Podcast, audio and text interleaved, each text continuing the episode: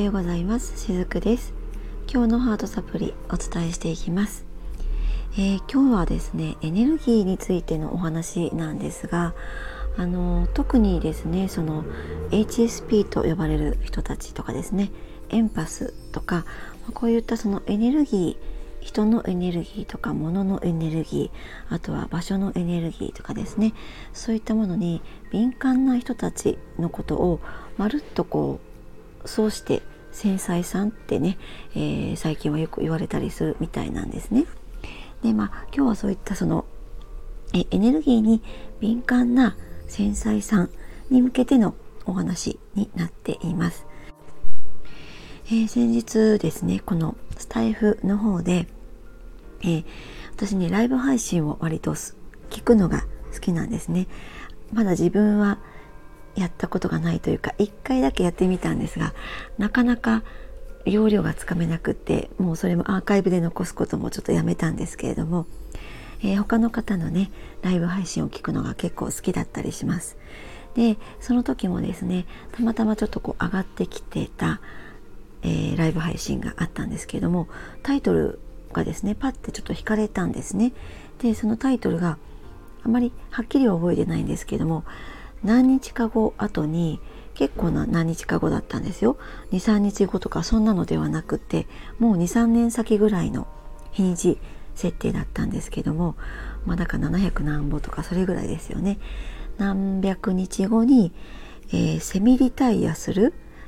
そういった自分が配信してるっていうようなタイトルだったんですね。で、そのタイトルを見て、なんだろう、面白そうだなって初め思ったんですね。って、セミリタイアって何をリタイアするのかなって、そんな興味心があって、その方のライブにちょっと飛んでみたんですけれども、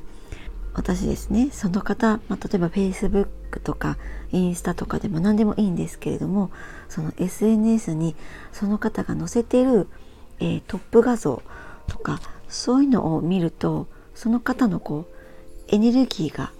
わかるんですね。今の状態がどんな感じかなっていうのが、わかったりするんですね。で、タイトルでこの方のね、ライブ配信のタイトルだけを見たときは、面白そうだなと思って飛んでみたんですが、その方の、トップ画像を見た時にですね、これはあかんやつやって思ったんですね。これは絶対に重たいなみたいにちょっと感じたんですけれども、ライブ配信って、リスナーの方が聞きに行くと、それが向こうにも分かるんですよね。今何人来てるとか、こちらのアカウントが届くかどうかはちょっとわからないんですけども、でも届くのかな。で、向こうにもね、届いたと思ったので、すぐには退散せずにちょっとこう聞いていたんですね。そしたら、その生活音がずっと流れてる感じだったんです。で、その方もちゃんと、コメントくれたら自分も話し出します、ただの生活音ですっていうような感じで、注意書きがあったんですが、で、私その生活音をね、聞いたりするのも全然こう苦ではないんですね。で、この方の生活音だな、そうなんだなって思いながら聞いてたんですけれども、 1,2 分ぐらい経った時にですね、やっぱ誰も来んか、スタイフってこんなもんだなみたいにプツッとこうつぶやかれたんですね。で、私の訪問してるっていう数はね、お相手の方に届いてはいると思うんです。でも私はそのコメントはしていないんですね。コメントをする、義務も私にもないですし、ただのライブを聞いている一リスナーだったので、コメントはせずにただ聞いていただけなんですけども、そしたらお相手の方がね、そういうふうにつぶやいておられたんですね。で、もうその瞬間、私はそのライブ配信を閉じたわけなんですけれども、これってね、私とってももったいないつぶやきだなって思ったんですよね。そのつぶやきがなければ、私もうちょっとこの方のそのライブ配信聞いていたかもしれないんです。で、その方はですね、おそらくそのいろんなことに疲れて、それでも、スタイフでちょっとライブ配信を久しぶりにしてみて、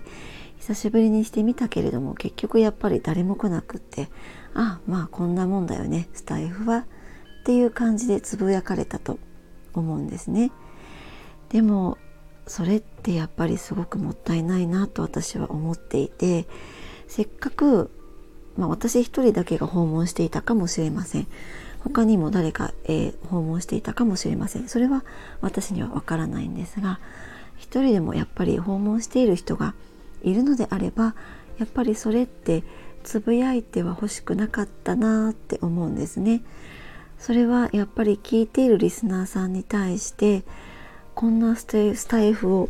あなた聞いてるのって言ってるのと同じことだと私は思うんですよね。どんなに訪問者が少なくても聞いてくれる人が一人でもいるのであれば、やっぱりそこに喜びを持ってほしいなって私は思ったりしたわけなんです。で、今日ね、その一番初めの方でも申し上げましたように、そのエネルギーに敏感なその繊細さんに、ちょっと今日のこの配信はねお届けしたいなって、言ったんですけれども、この私みたいにですね、例えば相手の声を聞いたりとか画像を見たりとか、ブログのメッセージを見るだけで相手の、エネルギーを感じ取る方ってたくさんいらっしゃるんですね。で、繊細さん HSP さんとかエンパスさんっていうのはそういうところ特徴があると思うんですけども、こういう、